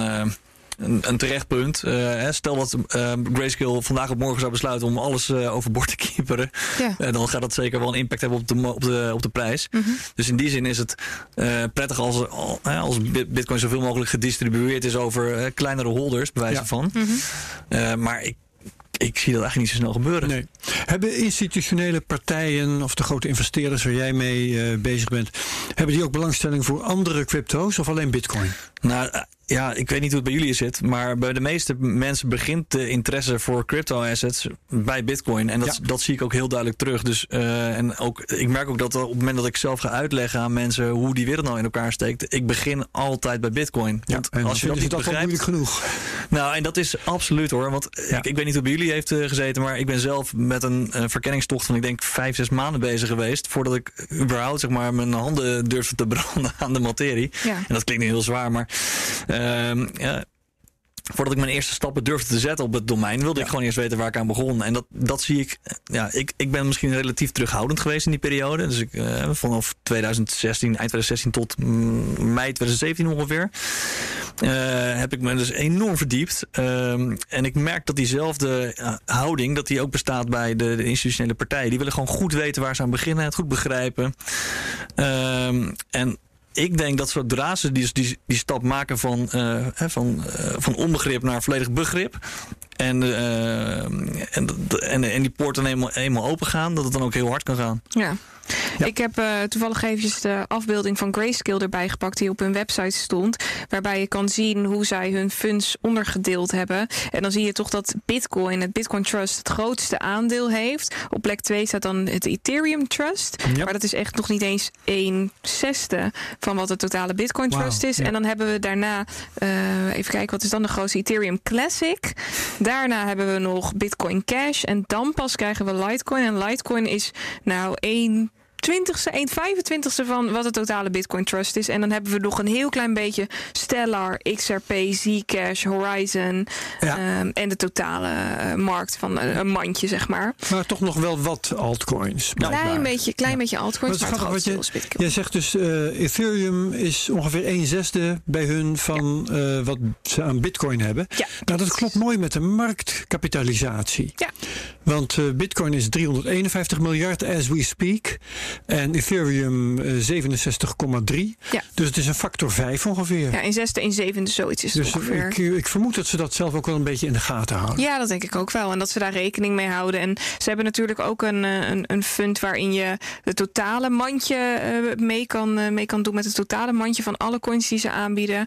Eh, daar zit ook nog wel behoorlijk wat in. Maar dat is ook, ook relatief klein naar verhouding. Ik denk dat Bitcoin gewoon de, de eerste is. En dat ze daar groot op willen focussen. En dat daarna ja, de rest leuk is voor Ja. de bij. Maar eh, geen basis. Ik denk dat jij dat ook wel zou zien. eh. Ik denk dat als je kijkt naar de, de met name de institutionele partijen, die hebben inderdaad eh, een, een voorkeur om eerst te kijken naar Bitcoin. En eh, als zodra ze dat begrijpen, zullen ze misschien de uitstap maken naar, naar andere. zichzelf bewezen eh, crypto assets zoals Ethereum denk ik. ja. Ehm, dus ja, dat, ik onderschrijf dat wel, ja, zeker. Ja. Ehm, wat ik wel eh, leuk vind om met jou te bespreken, dat, dat realiseerde ik me gisteravond eigenlijk pas. Ik ben heel benieuwd. Let op. dat eh, in eh, de wereld van crypto in het algemeen, bitcoin in het bijzonder, in elk geval geldt een soort omgekeerde wet van vraag en aanbod, lijkt het wel. En die is, als de prijs stijgt, dan stijgt de vraag. Ja, ja dat is, Wat goed. maak jij daarvan? Ik zie dat ook. Ja. Ehm, ik zie, eh, want ik zie het tegenovergestelde ook gebeuren. Zodra de prijs daalt, dan, eh, dan hangt men eh paniekerig aan de telefoon wijze kunnen we ook verkopen. Dus het- en toen we het in het begin van de, aan het begin van de uitzending al even hadden over de, de koersval die jij noemde, Madelon, naar eh, 17.000 ongeveer, geloof ik. Dus iedereen in de stress. Toen had ik, had ik inderdaad wel wat, wat, nou ik wil niet zeggen paniekerige telefoontjes, maar ik kreeg wel berichten van, joh, mm, Gaat het goed? moeten we nu verkopen? Of, En wat zeg je dan tegen ze? Zeg je dan, je moet juist bijkopen, bijvoorbeeld? ja, wat ik exact Mag ze jij zeg- dat zeggen überhaupt? Mag Nou ja, je adviseren? eh, sterker nog, eh, ik manage het vermogen. Dus eh, zij geven het uit handen aan mij en ik maak de, besli- Ja. de beslissingen. Ja, ja, ja. ja, ja. Ehm, en op het moment dat ik dus dat soort vragen krijg, dan is het vaak zo, eh, niet altijd natuurlijk, maar het is vaak zo wel eh, dat het een, een contra-indicator is eigenlijk. Dus Ja. op het moment dat mijn klanten echt in paniek aan de telefoon hangen, dan weet ik van, ah, Mooi. dit is een tijd om te kopen. Eh, Echt waar. en, en andersom hetzelfde. Dus op het moment dat ik eh, dat mijn klanten allemaal zeg maar, op mijn deur staan te bonken om eh bij wijze van spreken hun inleg te verdubbelen, ja, dan denk ik ook van oké jongens, eh, ongeacht wat, wat, wat, hè, wat, Zo. mijn, Ja. wat mijn indicatoren mij vertellen, dit is ook een hele sterke indicator en die mag ik best meenemen in eh, Ja. overwegingen. Ja. Maar is dat niet ook hoe, belegger, hoe beleggers werken? Hoe, hoe hun hoofd werkt? Ik bedoel, Nou, sommigen gebruiken hangt- technische analyse, Madelon. Ja, sommige. dat zijn er maar een heel klein beetje, Herbert. Ja, er maar een maar als je puur kijkt naar, naar hoe beleggers in elkaar zitten... dan is dat toch gewoon greed en fear. ja. Dus Ja. op het moment dat die markt omhoog gaat... willen ze met z'n allen erin. En als die markt naar beneden gaat, dan gaat iedereen verkopen. Eh, ja, dus dat, is, en dat zie je bij Bitcoin heel sterk terug. Ja. Eh, dus je ziet dat die enorm gedreven is door dit soort dynamieken en daardoor ook enorme uitslagen laat zien. Ja, jij zei, jij zei net, ik neem dit mee als indicator los van mijn indicatoren. Ja. Eh, jij gebruikt waarschijnlijk niet het model van Plan B, maar gebruik je wel andere indicatoren? Ja, ik gebruik een enorme wijde set aan, aan indicatoren, zeg maar. En ik, ik schrijf daar ook wel regelmatig op, op Medium. Hè, post ik daar wat artikelen over hè, waar ik naar kijk en wat ik, wat ik denk dat relevant kan zijn. Ehm, Wat maar, voor dingen zijn dat dan zo al? eh, nou, een van de voorbeelden eh, die wel leuk is en die ook relatief makkelijk uit te leggen is, denk ik, is eh, bijvoorbeeld het, het voortschrijdend gemiddelde. Ja, moving average. En de, de banden, zeg maar, daar, hè, daarvan. De Bollinger Bands bedoel je dan? Nee, dus als je kijkt naar het, het voortschrijdend gemiddelde en je zegt, nou ja, ik heb nu één keer het voortschrijdend gemiddelde, of ik heb nu twee keer het voortschrijdend gemiddelde en hè, tot en met bijvoorbeeld 16. Als je kijkt Ja. naar de, de historische ontwikkeling van Bitcoin, dan zie je dat al die pieken ongeveer tegen het 16, eh 16 keer het voortschrijdend gemiddelde van de complete cyclus aan, eh, aan dansen, zeg maar. Ja. En zodra ze dat raken, dan is het ook eh, klaar met, eh, met de muziek. Dan stort de hele, de hele markt weer in. Oké, dus jij hebt meerdere, voorspellen. meerdere eh, voortschrijdende gemiddeldes boven elkaar hangen. Dus zowel eentje van de 9, 9 punten, 12, eh, 20, 50. Nee, dus wat ik heb gedaan is ik heb gekeken naar het, eh, het voortschrijdend gemiddelde van de totale Bitcoin-cyclus. Dus Ja. dan heb je het over een periode van uit mijn hoofd eh, Zo. 1300, pff, wat is het, 1397 dagen of Ja. zo uit mijn hoofd. Eh, nee, 1392 dacht ik. Maar anyway, eh, het viel er precies. Zoiets, ja. Het gaat om eh, dus de totale lengte van de Bitcoin. eh, de, eh, Gewoon 12 jaar. Ja. ja, nee, dus vier jaar ongeveer. Oh, vier jaar. Dus dat is Oh, eh, zo'n cyclus ja, van, dus de eh, cyclus een halve cyclus. Precies, ja. Dus het gaat ja, om een ja. tijd van 210.000 blokken. En Ja. ieder blok duurt om en nabij de 10 minuten. Eh, nou, daar heb ik ook naar gekeken. Dat was Dus volgens heb mij je wel weer de heffings erbij gepakt dus. Ja, want ik denk dat, eh, dat er ook zeker een relatie is namelijk tussen, Ja. tussen, de, helf, tussen de halvings en, eh, en de prijs. Ja. Ehm, maar de, de vraag is zeg maar in, eh, in welke hoedanigheid zich dat manifesteert exact. Mhm. Ehm, En ik vond het gewoon interessant om eens te kijken naar, oké, hè, want iedereen kent bijvoorbeeld hè, de, de, de, de 20-daags, de 50-daags en de Ja. 200-daags moving averages. Dat zijn vrij standaard eh, maten. En toen dacht ik van, nou ja, maar als we nou kijken naar Bitcoin, eh, dan is eigenlijk eh, het gebruik van een complete cyclus, eh, en dat kan ik onderbouwen waarom, waarom ik daar naar kijk. Dus laat ik daar eens naar kijken en hoe dat zich verhoudt en hoe, hoe zich dat gedraagt. Eh, dus dat vond ik zelf een hele interessante om te kijken van hè, hoe, hoe verhoudt zich nou de, de, de koers van vandaag eh, ten opzichte van, eh, van dat soort historische eh, punten. Eh, en eh, toevallig kwam er van de week ook een, eh, stuk voorbij van eh, Delusion Proof, heet die eh, jongen op eh, Twitter. Eh, en die heeft eigenlijk een beetje hetzelfde gedaan, maar die heeft toen niet eh, dus, eh, gekeken naar de, eh, de multiple zeg maar, van die moving average, maar die heeft gekeken naar hoeveel standaard deviaties liggen er nou eh, liggen we nu weg van, van die moving average. ja, want dat is eigenlijk wat de Bollinger Bands doet. Die pakt twee keer de standaarddeviatie van de moving average erbovenop, eronder. En dan krijg je die bandbreedte. En als die koers er dan uitschiet, dan heb je 2,5% kans dat je erboven zit. Ja. 2,5% kans dat je eronder zit. Puur de normale verdeling, zeg maar, van, volgens de wiskunde. Ja, en, en het leuke is zeg maar dat je, als je het op die manier benadert, eh, dan krijg je ook veel beter een idee van eh, hoe de huidige volatiliteit en, en de, de volatiliteit van toen, zeg maar, in hoeverre die eh, zich, eh, of ja, ik moet het eigenlijk anders zeggen. Je krijgt een, een beter idee van wat je zou mogen verwachten als je ervan uitgaat dat je de, volatiliteit vergelijkbaar is. Ja. Eh, dus stel je had destijds eh, zes standaard deviaties ten opzichte van je, van je moving average en je verwacht misschien dat het nu ook weer zou kunnen gebeuren. Dan kan je op die manier dus een, een prijs uitdrukken die past bij de huidige prijsactiviteit, zeg maar. Een inschatting maken van de paniekgolf die daar achterweg komt. Ja, en dan niet zozeer de paniekgolf, maar meer de FOMO-golf eigenlijk. Dus de, Oh, de ja, ja, vraag van andere hoe ver Ja. kunnen we naar boven schieten. Ja, precies. Ja, dus eh, heel, ja, heel erg leuk. Ik vind dat soort dingen heel erg leuk om mee bezig te Ja, houden. ontzettend wiskundig. Ja, het is, ja, ja, zeker. Maar ook ontzettend psychologisch. ook. Ja, ook, want dat komt het komt samen, hè? Ja, Zeker. ja. En Ja, dat is natuurlijk het eh, hele idee met, met technische analyse. Want dat, dit is een soort Ja. met van eh, variant op eh, verschillende technische analyse eh, methoden. Mhm. Ehm, Maar betekent dat daarmee ook dat jij zegt dat technische analyse niet per definitie eh, onzin is? Het hangt er een beetje vanaf hoe je het gebruikt, denk ik. Eh, dus eh, zoals met die, met die moving averages geeft het bijvoorbeeld een. ehm, eh, ja, geeft het je. hoe moet je dat zeggen? Ja, een beetje houvast. Wat ik altijd tegen mijn studenten zeg is: je moet je voorstellen dat je op een, in het donker op de rand van een vulkaan loopt. En dat je eigenlijk niks kan zien. Maar technische analyse is dan net het zaklampje waarmee je nog een klein beetje het pad kan zien. Ja, ik vind het wel mooi verwoord eigenlijk. Zo, zo zeg ik het. Nee, maar je krijgt, en in een onzekere wereld krijg je zeker met, met, met deze aanpak, denk ik dat je wat meer inzicht krijgt in, in, in, in waar we staan en waar we heen zouden kunnen Ja, gaan en mogelijk. misschien ook wel wat meer rust voor jezelf. Eh, ja, ja, ja, dat denk ik ook. Ja. Ik heb nog een één onderwerp wat we zouden kunnen bespreken. En dat is de steeds strakker wordende regelgeving in Nederland. Oh, ik noemde net al de registratie bij DNB. Daar heb jij persoonlijk met je burgercrypto niet mee te maken gehad. Nee. Maar je zit nu bij Amdax. En Amdax heeft dat wel. Was het eerste bedrijf dat zo'n registratie kreeg. Toevallig omdat ze dan eh, de boel wat... eh, eh, Zoals eh, Lucas Wensing het zelf hier zei, eh, registratievriendelijk hadden kunnen ontwerpen. Ja. Dus ehm, dat, eh, dat voordeel hadden ze dan. Maar wat ik wil weten is die strakker wordende regelgeving. Wat voor invloed heeft die nou op de markt? Wat voor invloed heeft die op investeerders die eh, hun euro's kwijt willen voor bitcoin?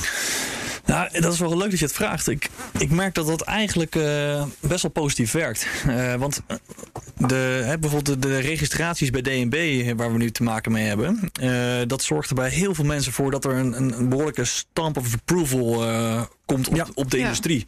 Goedgekeurd. Ja, Waar men dus- best blij mee is in sommige gevallen. absoluut. Er- En- en ik, ben er, ik ben er Niet zelf alleen Amdax, maar ook. Bit My Money en BitTonic en eh, eh, Lightbit, noem ze allemaal maar op. Gingen er ook meteen reclame mee maken. Die hebben re- re- reclame Nou, gemaakt met de registratie aan zich. Niet op de sterreclame op de televisie, maar wel in hun eigen bekendmakingen van hé, hey, wij hebben dat stempel Ah, right. nu. Ja. En ze zetten het op een website. Wij zijn nu goedgekeurd. Ja, maar ik denk, ik denk wel dat het echt iets is om trots op te zijn. eh, want als je ziet wat, nou eh, inderdaad, als je ziet hoe moeilijk wat, wat, een, eh, wat, wat een enorme berg weer worden. overleeft. Ja, Ja. Ja, nee, ik eh, moet je eerlijk zeggen, ik, ik had het niet graag zelf moeten doen, zo'n zo'n registratietraject. Eh, dus ja, wat dat er gaat, eh, spreek ik bij deze mijn waardering uit voor de hele industrie van iedereen die het voor elkaar heeft gekregen. Ja. Chapeau. Want het Jongens, is, kudo's, ja. Absoluut. En ja, kijk, hè, we hebben het al kort gehad over in hoeverre die registratieplicht, hè, hoe, hoe ver die reikt. Eh, en eh, de business die ik tot, eh, tot, tot voor kort zelf voerde, eh, ik werd niet geraakt. Maar we hebben ook te maken met Europese wetgeving in, die in aantocht is, MiCAR. Dus Markets in Crypto Assets. Eh, en die gaan zich wel degelijk richten op, op, op ook het beheer van, van crypto assets. Dus die gaan uiteindelijk ertoe leiden dat, we, dat de AFM ook wat meer toezicht moet gaan houden. Nog meer toezicht. Ja, ja, maar ik denk, ik, op zich denk ik dat het heel goed is. Hè? Want het, Ja. het, het zorgt ervoor eh, dat, dat, eh, ja, dat de markt zeg maar, gezuiverd wordt. en en, en ja, een nog grotere stempel krijgt van, Van amateurs, zeg maar even gemakshalve. Nou ja, ja, ja dit vind ik, ik zou het vervelend vinden om het zo, zo te- Maar het zijn mijn woorden, dus, ja, ja. goed. Nee, maar ja, ik snap wat je bedoelt. Ehm, Ja. ehm, maar ik denk dat het met name, eh, en zeker voor, voor nieuwe toetreders, het enorm belangrijk is dat er hè, door, door toenemende wet en regelgeving er steeds meer ehm, eh, het gevoel ontstaat dat het oké is. En dat het gewoon geaccepteerd is. Hè, we gaan eigenlijk steeds meer mainstream. En we mainstream eh, gaan hoort nou eenmaal strakkere wet en regelgeving. Ja, ja, Ja. ja. Maar jouw, jouw gevoel in de markt is dus dat inderdaad die regelgeving eh, het gevolg, als gevolg heeft dat er vertrouwen ontstaat. Eh, ja, zeker. En bij nieuwe toetreders. En ik merk Ja. tegelijkertijd dat bij de, de, de eerste uur Bitcoin eh, mensen, die zijn, er, die zijn er helemaal niet blij mee. Want het, eh, het- ja, je ziet natuurlijk, in, als je gaat kijken naar wat Bitcoin is en wat het vertegenwoordigt, eh, dan is het toch een beetje, eh, zeker in de beginfase had het toch best wel een anarchistisch karakter, zou je kunnen zeggen. Ja. Ehm, en dan is staatsbemoeienis eh, is er natuurlijk heel vies. Ja, Eh, dat is eh, heel pijnlijk. En, en eh, bovendien heeft het het praktische gevolg. En daarom zijn die eerste uur bitcoiners er natuurlijk ook niet blij mee. Dat je opeens weer extra gegevens moet aanleveren. En een video van dat die Ja. rekening, die, dat bitcoin adres toch ook echt van jou is. Absoluut. En al die ellende meer. Ja. Mhm. Ja. Dus je ziet heel duidelijk die, die, eh, die, ja, die tweestrijd, zeg maar. hè. Eén is de nieuwkomers die het, die het toejuichen. En eh, de dienstverleners die, Ja. die het vaak Waarbij ook je wel... rustig eh, kunt zeggen, als ik je mag onderbreken, Ja. dat eh, die bitcoiners van het eerste uur, dat die wel ervan profiteren indirect. Doordat nu die nieuwe eh Door de klanten erbij komen en helpen de koers op te drijven. Ja. Zo is het ook wel ja, weer. ja en, en dan is de vraag, zeg maar, wat is de incentive van de eerste uur Bitcoin-eigenaar? Is, de, is dat zeg maar Ja. een stijging van de koopkracht of is, er- zitten ze er veel eh, fu- fundamenteler? Of, eh, Dat kan natuurlijk, ja. Ja. ja, dus eh, afhankelijk van hoe je Ja. erin zit, Ja, ja, ja, ja. eh, jag je toe of niet. Ja. Ja, ja, mooi opgemerkt. Ik heb nog Ehm, één laatste, ja. laatste tweet, Herbert, als Zeker. het nog mag. Ja, ik zie dat we ook wel, een eens, beetje, een beetje Ja, door, ja. De, door het uur heen zijn. Maar ehm, ik heb hier een tweet staan van de geheimzinnige opdrachtgever. Ja, die wil ik. ik hoor jullie al lachen. Ehm, Ik zie de- hem. deze tweet, eh, ja, ik vind, ik vind het een interessante. De geheimzinnige opdrachtgever vraagt: maakt Bitcoin gelukkig? Ik vind hem zo mooi. Ik zo ook. poëtisch. Ik, vind, ik vind eigenlijk dat we hem allemaal eventjes moeten beantwoorden dan. Want ik Ja. vind het wel een hele, hele mooie vraag ook. Oké, wie eerst? Herbert, aan jou de eer. Oké. Ehm, Bitcoin, of Bitcoin gelukkig maakt. Bitcoin alleen niet, maar het helpt wel. Oeh, goeie. ik, ehm, ik vind van wel. Ehm, ik luisterde laatst naar een podcast van Raoul Paul. En hij had het over uh, hoe je je geld voor je laat werken. En hij vertelde dat hij altijd zoekt naar eh, manieren om een cashflow te creëren, om te investeren in kansen, invest in opportunities, zei hij. En om daarna een levensstijl voor jezelf te creëren. Dus hij zei: Ik maak niet iedere keer dat Monopoly-rondje langs start. Dat is altijd hoe ik het me voorstel. Hè? Als je Monopoly speelt, dan wil je juist investeren. En dan ga je niet iedere keer dat gratis geld langs start op, uh, ophalen. Dus niet iedere maand hard werken. Um, en wat ik zo interessant hier aan vond, was dat hij dus zei: invest in opportunities and that will create your lifestyle. En voor mij is Bitcoin een levensstijl geworden. Alles wat ik doe, alles wat ik adem, alles wat ik zeg, heeft te maken met Bitcoin. En voor mij is dat hetgeen wat, wat mij gelukkig maakt. Niet dat die prijs zo hoog gaat, dat die koers zo hoog gaat. Ik denk dat het echt de hele les geweest is die ik heb geleerd dankzij Bitcoin. Doordat ik Bitcoin vond, doordat ik me verdiept heb in het monetair systeem, door de hele rabbit hole en iedereen die ik heb mogen ontmoeten. En ik denk dat dat heel veel uh, waard is. En dat dat wel is wat mij gelukkig maakt. Los van die koers. Dat, dat, is, dat is leuk en aardig. Maar het heeft natuurlijk veel te maken met jouw bijzondere positie. Dat jij iemand bent die uh, de wereld informeert over bitcoin Zeker. en dat soort zaken. Ja, maar dat is iets waar ik wel enorm van geniet. En wat mij absoluut gelukkig maakt. Los van, los van die koers. Zeker ben ik weten. helemaal met je eens hoor. Ja, Heel mooi gesproken. Dat we, dat we zoveel mensen hier in de studio mogen uitnodigen. En daarvan mogen leren. En dat is fantastisch. Ja, helemaal. Ja, heel herkenbaar ook wat jij zegt, Madelon. ik, ik ervaar dat een beetje hetzelfde. Hey, want eh, zeg maar de, de, de vondst van crypto assets en bitcoin uh, specifiek ook. Uh, en voor mij was het in eerste instantie de aanleiding, dat is wel grappig. Voor mij was de eerste aanleiding om, om überhaupt zeg maar, naar deze materie te kijken, was Ethereum. en dat andersom alles, dus. Nou, dat heeft alles te maken met mijn achtergrond. Ik heb best wel een, ja, een kwantitatieve achtergrond. Dus ik heb me altijd bezig gehouden met het programmeren van bij, bij elke partij waar ik heb gezeten, zeg maar. Dus ik zorgde altijd voor de dingen automatisch verliepen en mm efficiënter verliepen. dus ik zag al meteen een hele wereld voor Smart me. Contracts. Ja. Waarin je met Ethereum de boel veel, veel slimmer kon inrichten. Uh, en ik ben me pas echt, echt goed in Bitcoin gaan verdiepen uh, in, in 2017. Uh, en dat was voor mij het moment 2017, 2018 dat ik er, dat ik er echt veel steviger in ben gaan, uh, gaan zitten. Um, en, en ja, dat heeft er bij mij voor gezorgd. Dus dat ik ook uh, onder andere mijn baan opzegde bij Achmea. Dus een, complete carrièrewending heb genomen. Uh, en het heeft zoveel verandering gebracht. Ja. En het heeft me zoveel mooie ervaringen opgeleverd. En uh, ja, dat, de vraag is natuurlijk van in hoeverre ben je, in hoeverre ben je daar nou zelf debet aan? Of in, is dat zeg maar gesparkt door bitcoin? En mm -hmm. ik, ik denk dat het, dat het allebei het geval is. maar ja, voor mij persoonlijk betekent het gewoon ja, een, een verhoogde mate van levensgeluk. dat durf ik echt wel te zeggen, ja. ja. Ja, uh, eigenlijk wil ik luisteraars ook uitnodigen om deze vraag te beantwoorden. Ja, Denk dat lijkt me leuk. Via Twitter. Dus, uh, ja, via Twitter. Je vindt die, die tweet van um, wat de geheimzinnige opdrachtgever. Ja. ja. Uh, nog dank voor deze mooie tweet trouwens. Mm -hmm. die vind je gewoon op CryptocastNL. En maak daar een reply bij. En ja. vertel zelf of voor jou Bitcoin je gelukkig maakt. Mm -hmm. En zo ja, waarom? En zo nee, waarom niet? Ja. Tof. Ja, zou leuk zijn. En als er nog meer mooie antwoorden op komen, dan kunnen we daar volgende week uh, weer aandacht aan besteden. Gaan we doen. Lijkt me leuk. Marcel Burger, ik dank je hartelijk. Heel graag gedaan. Voor je aanwezigheid hier. Uh, je bent hier vast niet voor het laatst, maar je vertrekt naar het buitenland. Oh ja, dat hebben we helemaal niet besproken. Nee, hebben we niet besproken. Is ook verder, ja, weet ja. Je, je gaat voor Amdax werken, daarvoor ga je naar het buitenland. Ja, ja nee, dus ik, uh, je bent even ja. niet beschikbaar om hier weer te komen. In de studio wordt het lastiger, uh, ja. maar ja, tegenwoordig werkt iedereen op afstand. Uh, dus ik kan me zo indenken dat dat ook nog mogelijk is. En laten we wel wezen, ik ben misschien in Kopenhagen straks. maar dat wil niet zeggen dat ik nooit meer in Nederland ben. Want ook mijn klanten vinden het prettig om af en toe gewoon even face-to-face -face te kunnen ontmoeten. Ja, nou oké, okay, daar rekenen we dan op. Dus we zien je vast weer terug. Maar bedankt in ieder geval voor dit moment. Ja. Madelon ook bedankt. Herbert, jij natuurlijk Even bedankt. kijken wat ik verder nog allemaal kan gaan zeggen. Als je um, deze aflevering leuk vindt. Dat bedoel ik. Dan mag je natuurlijk delen op Twitter met de mention at CryptocastNL. En vergeet ook niet om een review achter te laten op iTunes. Uh, dat heet inmiddels anders volgens mij. Apple Podcast. Apple Podcast heet het. Ja. En um, heel erg bedankt. En volgende week dan oh, ja, spreken natuurlijk. we hier met Simon Lelyveld. Ja. Die, uh, dat is wel grappig, uh, had ik laatst nog een gesprekje met hem over op Twitter geloof ik. Ja. In maart heeft hij de verwachting uitgesproken dat Bitcoin nooit meer zijn all-time high zou overtreffen. Oh echt? Ja. En, uh, Mag hij hier even op het matje komen in ieder nou, geval? Matje, nou ja, ik wil heel graag dat hij dat... Want, want Ja. zover is Bitcoin op dit moment ook niet over zijn all-time high heen gegaan. dat dus is dat kan nog toeval zijn. Het, het Misschien leuke is Simon wel, nog gelijk. het leuke is wel dat hij feitelijk in mijn optiek nog steeds gelijk heeft. Dat we dat nog steeds niet gezien hebben. Ja, want jij ging uit van 20.000 Ja. en nog wat. Ja. Ja, dus ehm, heel benieuwd hoe dat verder gaat met de koers. Maar ook Ja. heel benieuwd wat Simon voor verhaal heeft waarom Bitcoin dat niet zou kunnen doen.